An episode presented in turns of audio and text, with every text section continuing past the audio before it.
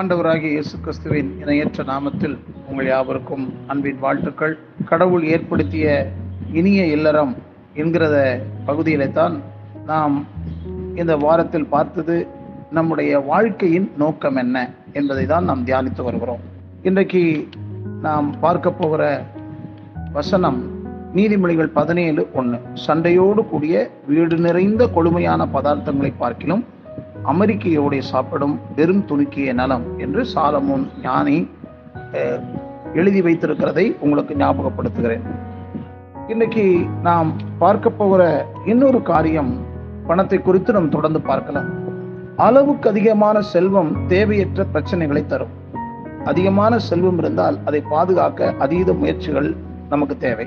உங்கள் பிள்ளைகளுக்கும் அதனை பாதுகாக்கும் கலையை கற்றுக் கொடுக்க வேண்டும். சமுதாய விரோதிகள் பணம் படைத்தவர்களையும் அவர்கள் குடும்பத்தை தான் பணம் பறிக்க கடத்துகிறார்கள் அல்லது கொலை செய்கிறார்கள் பணம் தன்னகத்தே ஆபத்தையும் கொண்டுள்ளது.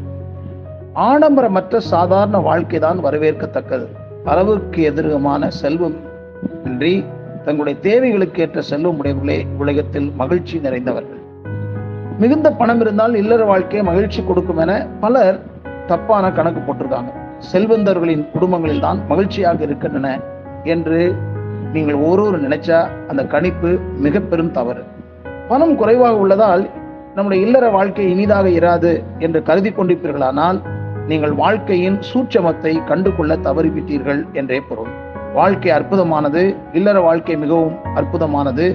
வாழ்க்கை வாழ்வதற்கும் சமுதாய அந்தஸ்திற்கும் நமக்கு பணம் தேவைதான். ஆனால் பணமே வாழ்க்கை இல்லை வாழ்க்கையின் நோக்கம் பணம் சேர்ப்பது மட்டுமல்ல. பணம் சேர்ந்து விட்டால் மகிழ்ச்சி கெட்டுவிடும் என்று கருதி நீங்கள் வாழ்க்கையில் பயணித்துக் கொண்டிருந்தால் நீங்கள் காணல் நீரை பின்தொடர்கிறீர்கள்.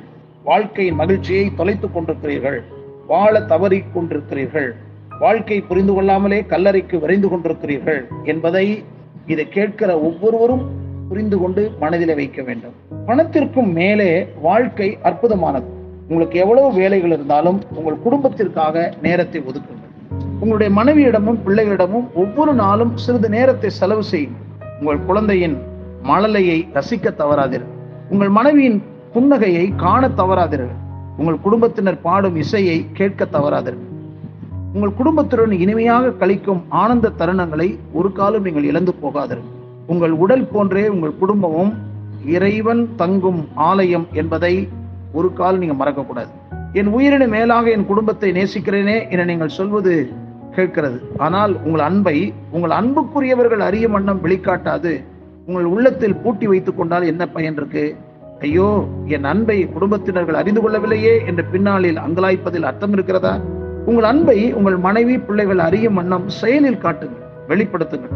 Show your love in your action அவர்களுடன் உரையாடி உறவாட நேரம் ஒதுக்குங்கள்.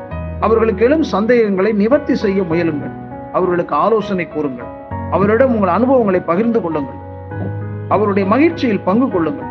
அவருடைய நம்பிக்கையை பெற்றவர்களாக இருங்கள். யாருக்காக நீங்கள் உழைக்கிறீர்களோ அவர்களுடன் ஒன்றி வாழ வேண்டிய தருணத்தில் ஒன்றி வாழையில் வாழவில்லை என்றால் நீங்கள் மனதளவில் அவர்களுக்கு அந்நியமாகி போவீர்கள் என்பதே அதிர்ச்சியூட்டும் நிஜம்.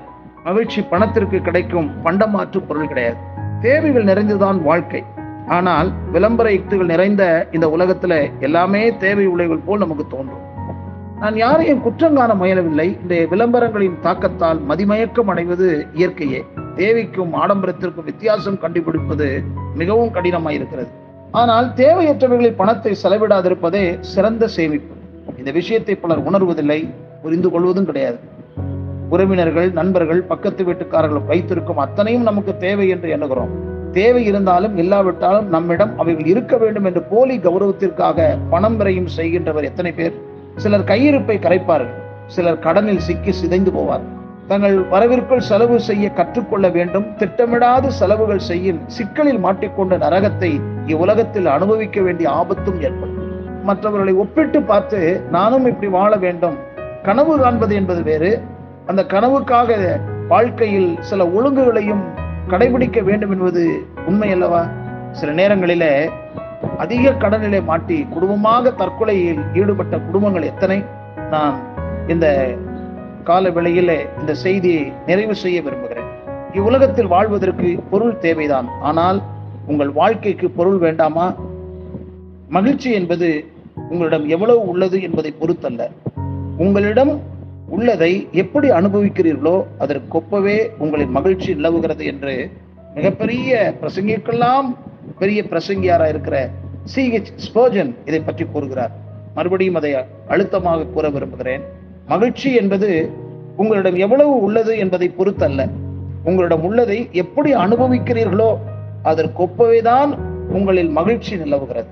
உங்களிடம் இருப்பவர்களுக்காக இறைவனுக்கு எப்போது நன்றி சொல்லுங்கள். இல்லாதவர்களுக்காக ஏங்கி இறைவன் உங்களுக்கு கிருபையாய் கொடுத்துள்ள ஆசீர்வாதங்களை அனுபவித்து மகிழ்ந்து வாழ தவறி விடாதீர்கள் ஒரு தகப்பன் தனது குடும்ப தலைவன் ஸ்தானத்தை சிறப்பாக வசி வகிப்பதற்கான அடையாளம் அவர் எவ்வளவு பணம் ஈட்டுகிறார் என்பதில் இல்லை. எத்தனை பட்டங்கள் வாங்கியுள்ளார் என்பதில் இல்லை. அவர் அலுவலகத்தை எப்படி நிர்வகிக்கிறார் என்பதில் இல்லை. அவர் எப்படி குடும்பத்தை நடத்துகிறார் என்பதில் தான் இருக்கிறது. மலையளவு செல்வத்தை உடையவர் கூட ஒரு பகல் பொழுது அனைத்தையும் இழந்து அழிந்து வறியவர் ஆவார் என்பதை நீங்கள் புரிந்திருக்கிறீர்களா? ஆகவே பணத்திற்கு எந்த அளவு முக்கியத்துவம் கொடுக்க வேண்டுமோ அந்த அளவிற்கு மட்டுமே கொடுங்கள். வாழ்க்கை என்பது பணத்தினால் மட்டுமே நிர்ணயிக்கப்படுவதல்ல என்பதை புரிந்து கொண்டு வாழுங்கள். தேவனாகிய கர்த்தர் இந்த புரிந்து கொள்ளுதலை கர்த்தர் தர வேண்டும்படியாக நான் ஜெபிக்கிறேன்.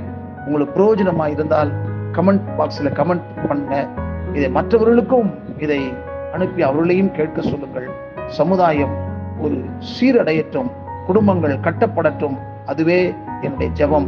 உங்கள் யாவரையும் ஆண்டவர் ஆசிர்வதிப்பாராக. ஆமேன்.